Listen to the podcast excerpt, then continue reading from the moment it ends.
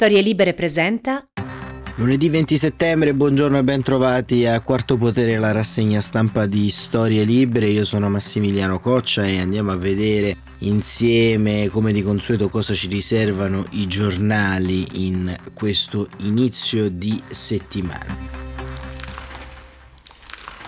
Innanzitutto le prime pagine sono molto variegate tra loro, come capita spesso ogni lunedì. E Repubblica, ad esempio, titola "Ripresa i piani di Draghi, stop a quota 100 in pensione, per chi ha un lavoro gravoso si andrà in pensione prima". La Stampa invece ci riporta un altro tema d'attualità, ovvero la scuola SOS dei presidi, torna l'incubo DAD. Libero ci dice: ecco a chi vanno i soldi delle bollette, ovviamente per Libero è colpa dei colossi della finanza internazionale, che grazie alla rivoluzione verde stanno moltiplicando i profitti. E ancora il Fatto Quotidiano invece sceglie un tema relativo all'attualità politica, che riprenderanno anche molti e che tratteremo anche noi, ovvero Salvini allo sbando, va al party con Renzi per spartirsi il colle. La Verità: Green Pass da pazzi, scaricano pure i controlli sulle famiglie. E ancora invece vediamo il Corriere della Sera, che anche qui sceglie di titolare sull'Europa. Europa, 42 riforme per i fondi. I fondi sono quelli ovviamente del PNRR, dagli atenei agli statali, corsa per vararle in 100 giorni. Letta attacca Salvini, irrilevante. E Il Giornale invece pone un altro tema interessante: la nuova deriva alla cliccocrazia, esplode la febbre del referendum grazie alla firma digitale, l'allarme, così il Parlamento viene ucciso dai social.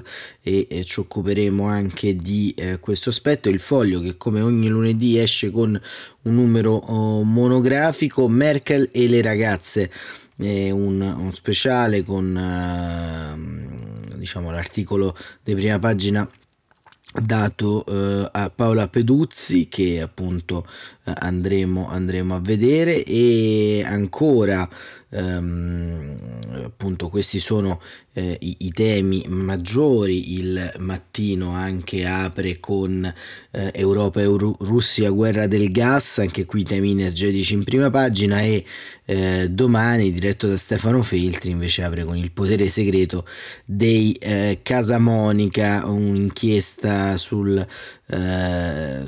famiglia criminale romana. Arriva la sentenza, si conclude oggi il maxi processo, la famiglia che domina Roma con estorsioni, minacce e violenza. Tra le accuse c'è quella di mafia, di un articolo di Nello Trocchia. Ma iniziamo subito a vedere, partiamo proprio oggi dal titolo del Il Giornale, perché la cliccocrazia, che cos'è?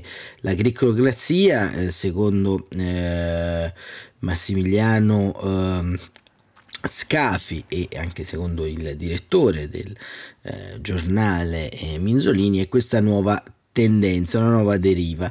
E scrivono: dietro la grande voglia di referendum con i quesiti su giustizia, eutanasia e cannabis ci sono due aspetti: la politica per troppo tempo inerte e il ricorso alla firma digitale, che trasforma le consultazioni popolari in sondaggi su Facebook.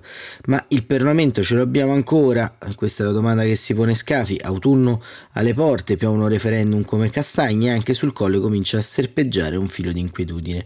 Sergio Mattarella, da sempre strenuo paladino dell'autonomia e delle prerogative dell'assemblea elettiva, non può certo essere felice. È vero, anche le consultazioni popolari fanno parte del gioco democratico, anzi ne costituiscono una componente essenziale, però tutta questa grandinata di quesiti di sì e no conferma il progressivo declino di Montecitorio e Palazzo Matama. Basta un click, una sigla elettronica, 3 euro da versare e Camera e Senato diventano irrilevanti. Insomma, visto che i partiti latitano e perdono tempo a litigare, che sono schiacciati dal governo e non toccano palla sulle scelte fondamentali del paese, ora tocca la politica fai da te, a chilometro zero, dal riproduttore al consumatore. 500.000 di firme in 7 giorni per la liberalizzazione della cannabis, poi sarà la volta dell'eutanasia, della giustizia, della caccia e di chissà cos'altro. Battaglie giuste e meno giuste si mischiano a grandi questioni di coscienza. Eppure i Novax, ecco pure i Novax e i Nopass, a Milano è partita la raccolta per cancellare il certificato vaccinale, difficile che arrivano al quorum e che la Cassazione autorizzi il quesito, ma intanto loro ci provano e strappano un altro frammento di visibilità. Insomma, gli italiani stanno trovando una scorciatoia. Eppure solo qualche anno fa, dopo gli ultimi fallimenti, si celebrava il tramonto dell'istituto referendario. Non funziona più, si diceva, non riesce a portare la gente al gazebo, sbagliato, tirarlo improvvisamente fuori dall'archivio ci ha pensato la firma digitale. La tecnologia ha sì aperto scenari imprevisti e travolto i partiti, presi totalmente contropiede, tutti tranne i radicali che ne detengono il brevetto, il marchio di fabbrica. Un giorno straordinario, dice Mabonino, la strada della libertà è l'unica contro i sovranismi. Questo risultato è una spinta politica fenomenale a un Parlamento che dorme da anni. Forse non dorme, di certo non è un fulmine di guerra, non si ammazza di superlavoro. Infatti, stando alla ricerca di Open Policy, nonostante l'energica spinta riformatrice emanata dal governo Draghi, nel 2021 le Camere sono riuscite ad approvare in via definitiva appena 5 leggi. Ora rischia di essere messo all'angolo dalla nuova informanata di quesiti. Le forze politiche annaspano e studiano rimedi, freni, correttivi, però ancora una volta non entrano nel merito dei problemi sollevati dal referendum. Per 4 volte la consulta ha invitato le Camere a legiferare sui cosiddetti temi sensibili, risultati zero. Il totale silenzio dei capi dei grandi partiti sulla cannabis e non l'eutanasia, spiega Cappato, è un segnale preoccupante non tanto per le consultazioni popolari quanto per lo stato di salute della nostra democrazia. Ormai sono sempre più autoreferenziali, ai margini, costretti a fare il tifo pro e contro le decisioni di Draghi, e i referendum, sostiene Liovido di Forza Italia, sono la risposta al cattivo funzionamento delle Camere. Ecco, questo è il pezzo di apertura del giornale che però appunto ci pone un tema, ma soprattutto ci pone una deriva del dibattito. Come sempre diciamo accade un po' nel nostro paese,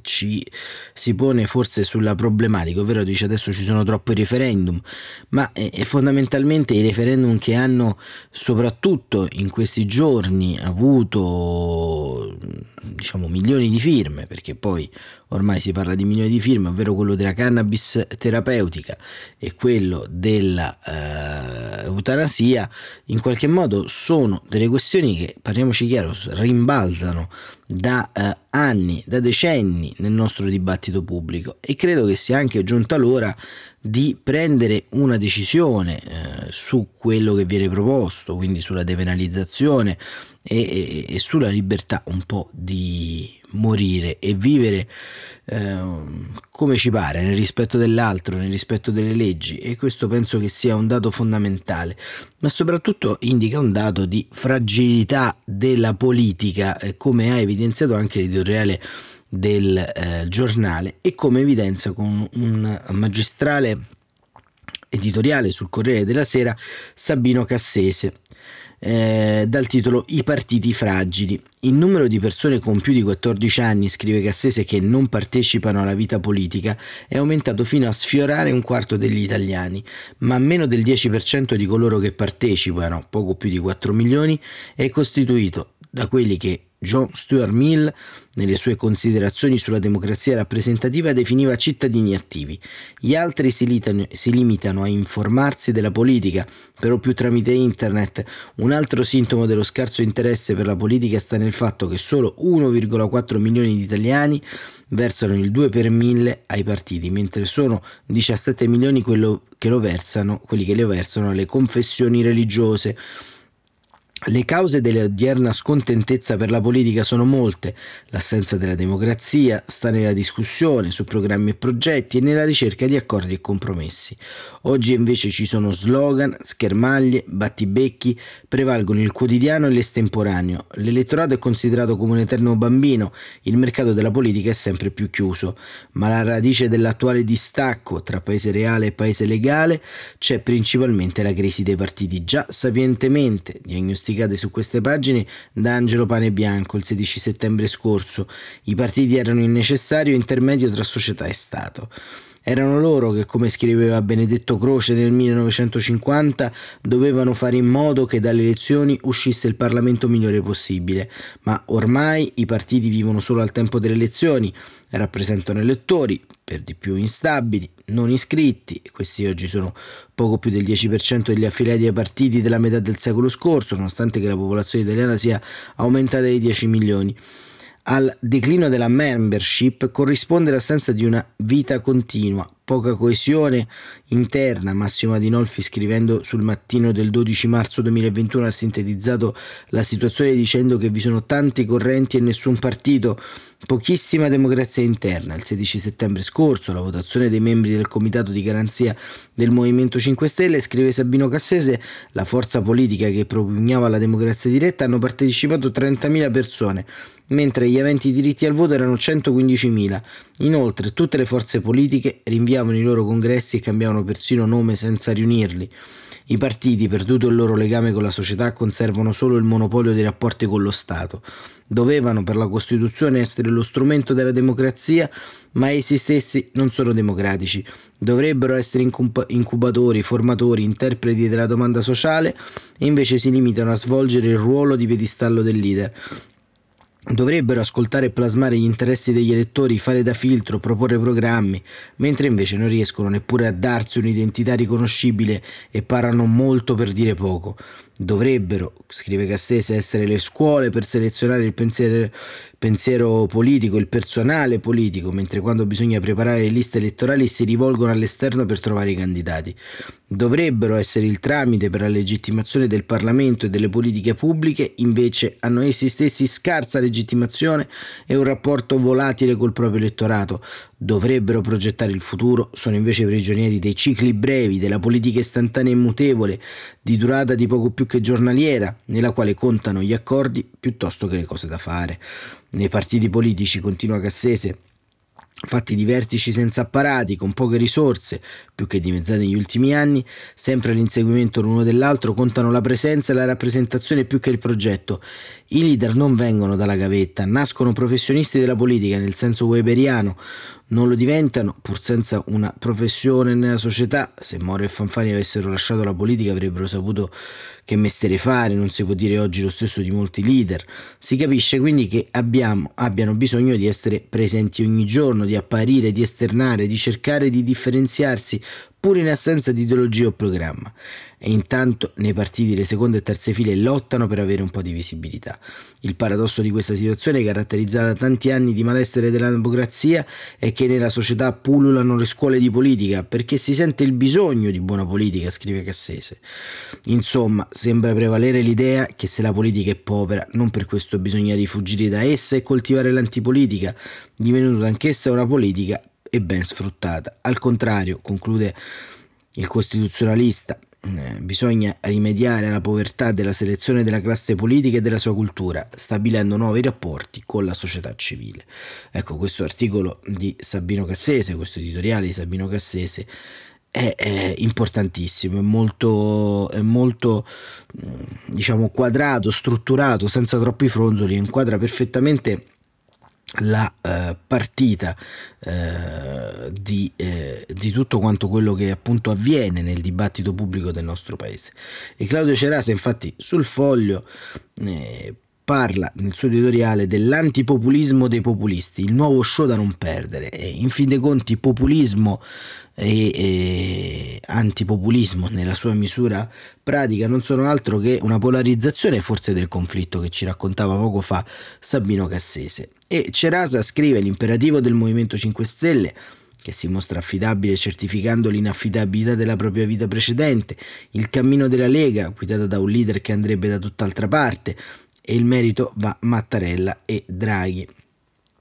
E Cerasa inizia così l'articolo: è più o meno dal 5 marzo del 2018 che tutti gli osservatori e a tutti i politici allergici alle istanze antisistema cercano con poca fortuna di capire quale tra i partiti presenti in campo potrebbe essere considerato quello giusto per provare a combattere ogni forma di populismo. È più o meno da quella data che molti osservatori cercano di capire se l'antipopulismo si trova più al centro o forse più a sinistra o forse più a destra, ed è più o meno da quella data che ogni scommessa antipopulista tende a risultare ben al di sotto delle aspettative.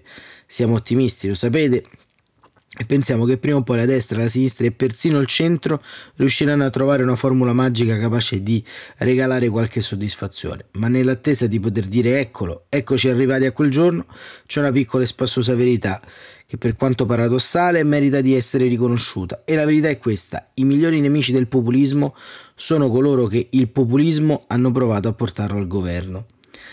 Scrive Cerasa, i populisti nella stagione del governo giallo-verde ci hanno mostrato con evidenza cosa sono capaci di fare. La loro incompetenza li ha portati al punto in cui ci troviamo oggi, in cui per governare hanno bisogno di allearsi con i propri nemici, in cui per governare hanno bisogno di rimuovere ciò che hanno combinato nel passato, in cui per governare hanno bisogno di affidarsi agli stessi competenti che hanno sempre combattuto, e in cui per mostrare affidabilità hanno bisogno di dimostrare di non essere più quelli di un tempo. I migliori nemici del populismo sono dunque coloro che il populismo hanno provato a portarlo al governo, e per rendersene conto è sufficiente osservare cosa stanno combinando in queste ore il Movimento 5 Stelle e la Lega, che per ragioni diverse tra loro stanno offrendo uno show semplicemente formidabile.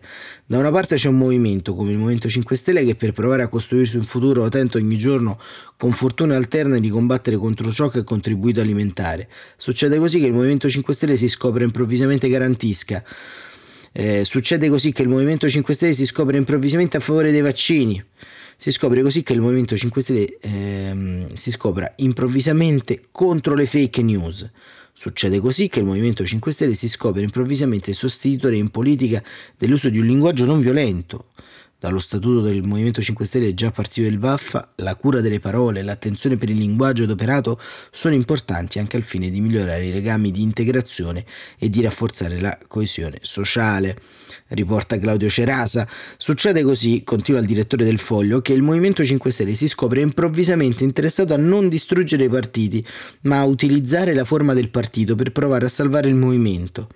L'imperativo è sempre lo stesso: mostrare affidabilità certificando l'inaffidabilità della propria vita precedente.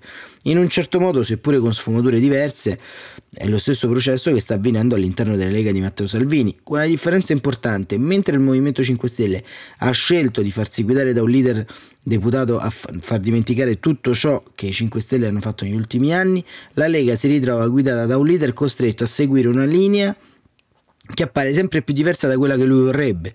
L'euro, lo sappiamo, è reversibile per Salvini, ma non lo è per la Lega che appoggia Draghi in Consiglio dei Ministri. L'Europa, lo sappiamo, è un nemico da cui scappare per Salvini, ma non lo è per la Lega che appoggia Draghi in Consiglio dei Ministri. I vaccini per tutti, anche per gli anni del 40, sono sconsigliati da Salvini, ma sono invece consigliati da tutti i governatori di regione che se la intendono con la Lega, che appoggia Draghi in Consiglio dei Ministri. Il Green Pass, come sappiamo, Salvini non avrebbe voluto estenderlo per fare qualsiasi cosa, così come è successo venerdì scorso in Consiglio dei Ministri, mentre la Lega, che se la intende con Draghi in CDM, il Green Pass lo vorrebbe dappertutto. È un movimento carsico, sottile, quotidiano, che difficilmente, come è successo nel Movimento 5 Stelle, si tradurrà in un rovesciamento di leadership, ma che ha un effetto non diverso da quello messo in mostra dal grillismo. L'affidabilità dei partiti politici populisti è direttamente proporzionale alla capacità che quei partiti hanno di cancellare le tracce di ciò che sono stati. Il piccolo capolavoro del mandato di Sergio Mattarella, conclude Claudio Cerasa, in fondo è tutto qui: aver messo i populisti di fronte ai loro errori e ai loro orrori, aver contribuito a trasformare i partiti, un tempo populisti, nei peggiori nemici di ciò che sono stati. E l'antipopulismo dei populisti, arrivato al suo apice con il sostegno degli ex nemici di Draghi al governo Draghi, è forse lo spettacolo più spassoso di questa pazza legislatura. Il populismo non si batterà così, ma per il momento lo show di fronte a noi, e vale la pena non perdersi nemmeno una scena. Così il direttore del Foglio Claudio Cerasa, e questo, diciamo, è un po' anche l'argomento che tratta Ezio Mauro invece nell'editoriale di Repubblica. La destra è il fattore S, il fattore S sarebbe il fattore Salvini. Il problema, scrive Cerasa, è che Tra gli sconfitti in questa fase c'è il segretario del partito, il capitano del movimento della Lega, Matteo Salvini. Si è dunque consumando una sorta di pre-congresso informale nella Lega, convocato dal virus, che ha registrato l'appannamento di una leadership, lanciando un segnale molto chiaro al vertice e alla base leghista: far parte di un governo indossando una cultura d'opposizione è impossibile, peggio ancora stare al governo senza sviluppare una cultura del governare è inutile. La partita in corso è appunto culturale, prima ancora che politica, perché si tratta di capire dove va il paese, che cosa pensa, quali sono le sue disponibilità e in nome di che cosa. Salvini aveva tentato di separare il tema della salute da quello del lavoro, scaricando il peso del contrasto preventivo dall'infezione interamente sul governo e sulla sinistra, riducendolo a un problema di regole, viste esclusivamente come gabbie e come costrizioni, dunque contrarie libertà. Nello stesso tempo si faceva paladino del lavoro, inteso non solo come necessità e opportunità, ma come priorità ideologica assoluta, dunque libero da ogni vincolo, da qualsiasi compatibilità e da tutte le responsabilità concorrenti. In questo modo, mentre Palazzo Chigi, prima con Conte e poi con Draghi, combatteva contro la pandemia, varando misure di contenimento e di salvaguardia, il leader leghista, libero da qualsiasi impegno, poteva contendere a Giorgia Meloni la rappresentanza della protesta cosiddetta Novax, concentrandola sull'opposizione al Green Pass, ma intanto raccogliendo e seminando dubbi anche sul vaccino. Non si tratta di una linea allo sbando, ma di un calcolo strategico sbagliato. Salvini, infatti, ha pensato di poter ridurre la responsabilità di governo a una funzione di controllo all'interno dell'azione di Draghi, via via correggendola e condizionandola a colpi di veto e slogan dall'esterno, nella convinzione che questa natura doppia potesse essere funzionale alla Lega per esercitare una golden share sull'esecutivo. E questo è Ezio Mauro, che simbolicamente ci va un po' a chiudere questa lunga pagina che abbiamo dedicato sostanzialmente alla riflessione un po' tra referendum, partiti e crisi della politica. Una riflessione un po' del lunedì, ma a mio avviso è diciamo utile per comprendere quello che un po' avviene, insomma, mentre c'è un boom di partecipazione digitale, di democrazia digitale questa volta, perché ovviamente si sa le identità, si sa ovviamente chi firma, c'è una certificazione, come abbiamo visto, di proposte referendum storici che appunto ci accompagnano forse da quando siamo nati, insomma, questioni totalmente irrisolte, e c'è un pezzo di politica che pensa a come frenare questa ondata di partecipazione. Insomma, la partecipazione non conviene, perché forse, come dice Cassese, c'è una fragilità strutturale dei partiti. E ancora andiamo invece a vedere quello che ci riserva però invece la pagina di politica estera, perché si sono svolte le elezioni in Russia e Russia al voto, Putin perde terreno, il boom dei vecchi comunisti. L'opposizione di sistema avrebbe raddoppiato i consensi, accuse di brogli e frodi. Il partito di Putin, scrive il Corriere della Sera con un articolo di Fabrizio Dragosei, vince ancora, ma con un calo di consensi rispetto alle consultazioni del 2016, in crescita i comunisti, un risultato che aiuta però lo zar. L'affluenza in calo, non sono mancate le accuse di brogli, Russia Unita avrà sufficienti seggi per controllare la Duma, Parlamento moscovita, ma appunto la notizia le ha vinte appunto con una percentuale, non tanto che ha vinto le elezioni, questo ce l'aspettavamo, che per ora si avvicina al 40%, alla fine dello scrutinio arriverà al 45%, diciamo in controtendenza rispetto diciamo a quello che era un po' accaduto la scorsa volta. In alcune regioni Russia Unita, bollata dall'oppositore Navalny come il partito di ladri e truffatori e assai poco amato dalla gente, ha fatto il pieno, ma anche questa non è una notizia, perché nessuno ha mai dubitato del fatto che Ramazan Kadyrov, il signore incontrastato della Cecenia, fosse in grado di assicurare come al solito risultati plebiscitari al suo protettore Vladimir Putin, o che i nuovi cittadini russi delle repubbliche ribelli del Donbass votassero in massa per chi ha dato loro i passaporti della federazione al posto degli odiati documenti ucraini. Secondo le previsioni è stato anche il successo dei comunisti, che tornano alla Duma con un abbondante 25%, avevano il 13%.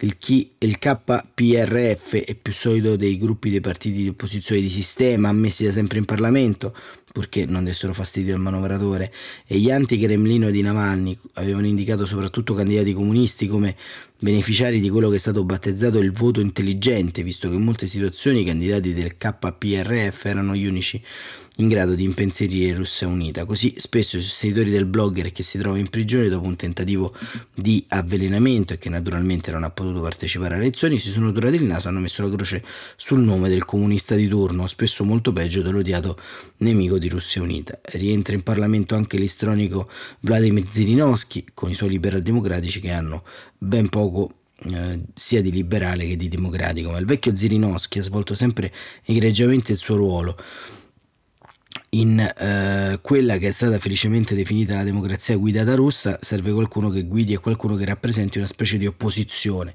sempre pronta a criticare ma anche a dare una mano nei momenti importanti. Entrerebbe in Parlamento, oltre a Russia Giusta, anche Gente Nuova, accusato di essere un partito civetta creato dal Cremlino. Presi di mira duramente in questi mesi, gli oppositori democratici hanno potuto fare ben poco, in realtà puntavano al massimo a qualche risultato di prestigio nelle grandi città, ma senza poter creare veri problemi a Putin. E questa è un po' la situazione drammatica che si vive in Russia e che spesso appunto in Italia e in Europa ignoriamo largamente, pensando ad una sorta di grande Russia che un po' si autoregola e un po' fa come gli pare, ma insomma i problemi che riscontriamo all'interno del nostro della politica estera nascono soprattutto da questi squilibri geopolitici. Anche il giornale Putin vince senza super maggioranza, bunde comunisti. E vediamo ancora invece la situazione in Afghanistan, perché sta lentamente scomparendo insomma dal tema, dai giornali, ma arriva la notizia insomma che più o meno ci siamo detti dall'inviato di Repubblica Paolo Brera.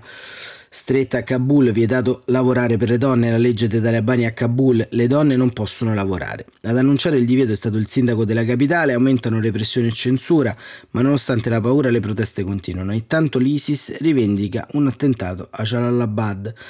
Ci provano e ci vuole coraggio, scrive Paolo Brera da Kabul. Ieri una ventina di attiviste della rete dei movimenti femminili sono scesi in strada nel centro di Kabul, davanti al Ministero per la tutela delle donne, trasformato dai talebani nel Ministero per la promozione della virtù e della repressione del vizio.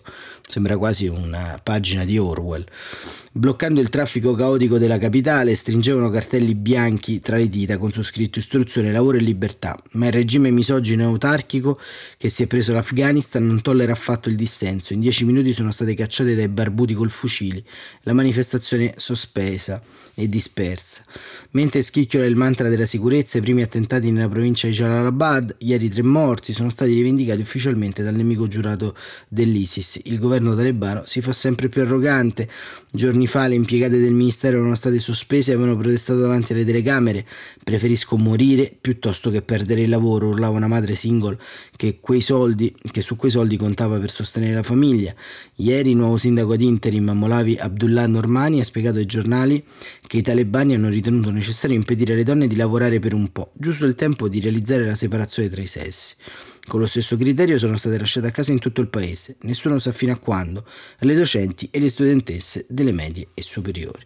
E questo è quello che continua ad accadere a Kabul, in Afghanistan, con buona pace di chi parlava qualche mese fa, anzi qualche settimana fa, di talebani moderati, dei nuovi talebani, e chi continua sulle prime pagine anche di qualche giornale a dire che i diritti umani non sono merce da esportare, ma non si tratta di essere merce da esportare, ma fondamentalmente si tratta di ampliare quel recinto di libertà che permette appunto di non perdersi dietro diciamo il dittatore di turno.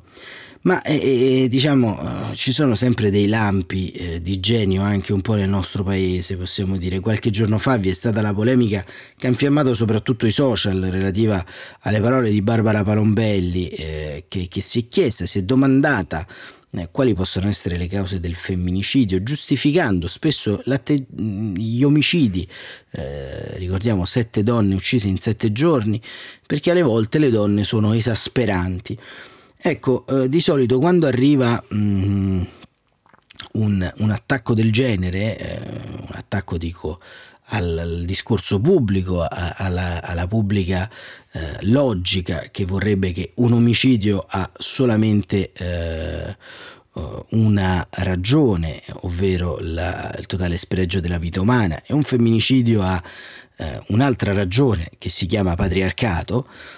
Quindi quando avvengono questa sorta di butade, di attacchi che poi vengono fatti passare come diciamo tentativi di interpretare una realtà spesso complessa, arrivano sempre diciamo dei difensori d'ufficio, e spesso questo difensore d'ufficio rispetto alla diciamo alla decolpevolizzazione degli uomini, dei maschi in termini di quello che avviene, si ritrovano sulle pagine di Libero, e in questo caso è Vittorio Feltri a dare ragione a Barbara Palombelli, e scrive: la Palombelli ha ragione sui femminicidi.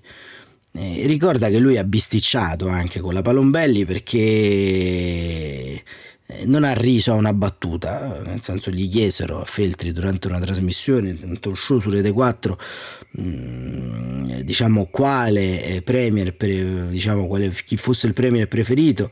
Scrive Feltri: io, sapendo che la scelta del capo del governo spetta al Quirinale, risposi con una battuta: Hitler. Ecco, ancora si fanno le battute su Hitler. Il mio voleva essere un alleggerimento della discussione scema in atto, ma la conduttrice, invece di sorridere, mi ridarguì come fossi uno scolaretto indisciplinato. Ma infatti il problema è che continuano a invitare personaggi così in televisione. Ma andiamo avanti. Ancora ricostruisce la vicenda e quindi appunto Felti scrive che ha ragione la Palombelli, altro che biasimarla, si è limitata a considerare che quando c'è un litigio, a prescindere dalle conseguenze, si è sempre in due a provocarlo, e prima di emettere sentenze di condanna bisogna esaminare i motivi che hanno scatenato la furia omicida. Questo non significa assolvere l'assassino, ci mancherebbe, ma semplicemente si tratta di capire perché tra certi uomini e certe donne scoppiano liti che sfociano nell'irreparabile. Vittorio Feltri: ovvio che chi uccide ha sempre torto, ma è altrettanto ovvio che è indispensabile accogliere le motivazioni che lo hanno spinto ad armarsi la mano di coltello o di pistola. Accettare i fatti senza sapere come e perché si sono svolti un esercizio ai limiti della superficialità.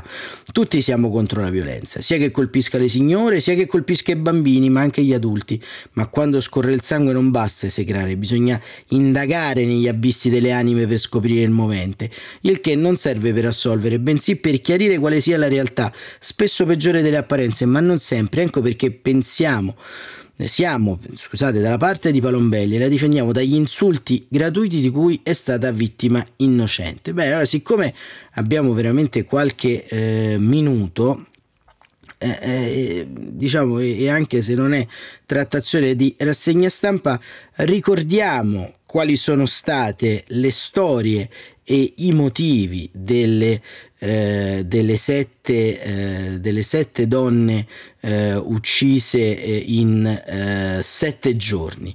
Allora, la prima morta il 5 settembre, uccisa il 5 settembre, si chiamava Chiara Ugolini, uccisa da Emanuele Impellizieri di 38 anni, Chiara Ugolini aveva 27 anni.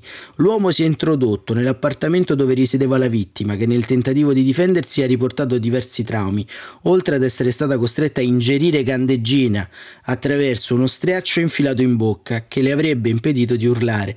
Impellizieri ha poi tentato la fuga, ma è stato rintracciato, portato in carcere e non ha fornito spiegazioni esaustive per il suo gesto. L'8 settembre è stata uccisa Ada Rodini, 46 anni, dall'ex compagno e marito Filippo Asero, 47 anni, che avrebbe ritenuto che la moglie avesse riallacciato la relazione col suo precedente compagno. Così, dando in escandescente, si tratta un coltello e ha cominciato a colpire la donna in auto. C'è poi Angelica Salis, di 60 anni, ucciso dal marito Paolo Randaccio, di 67 anni. Omicidio avvenuto dopo l'ennesima lite tra i due. È stato lo stesso a telefonare ai carabinieri a rivelare quanto aveva compiuto. La sera prima del delitto era scappata di casa rifugiandosi in un locale poco distante per chiedere aiuto, mentre il 77enne la inseguiva.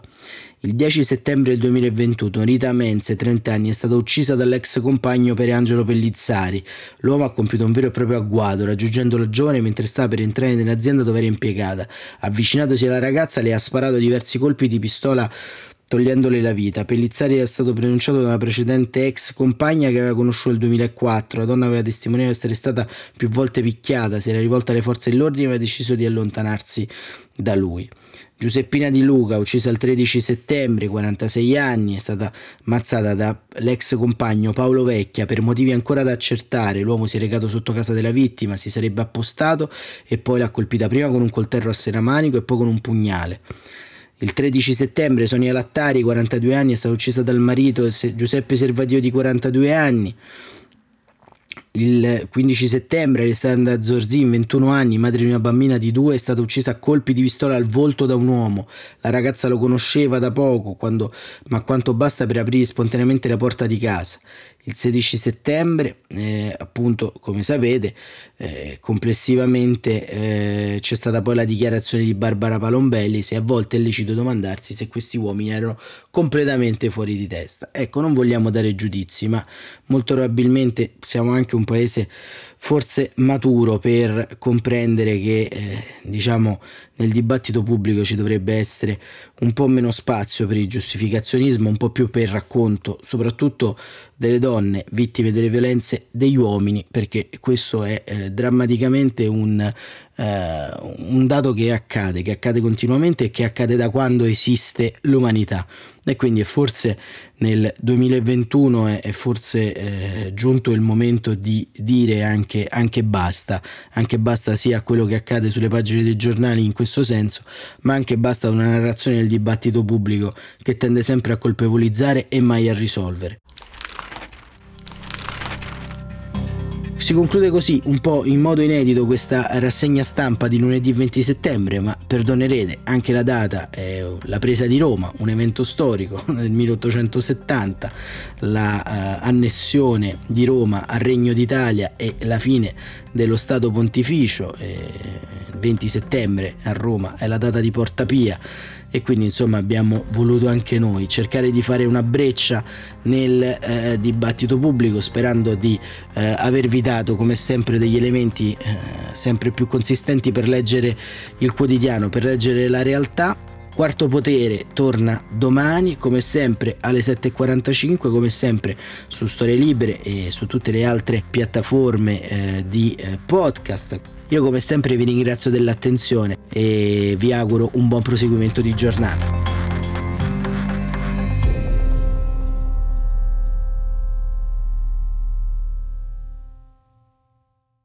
Una produzione storielibere.fm di Gianandrea Cerone e Rossana De Michele.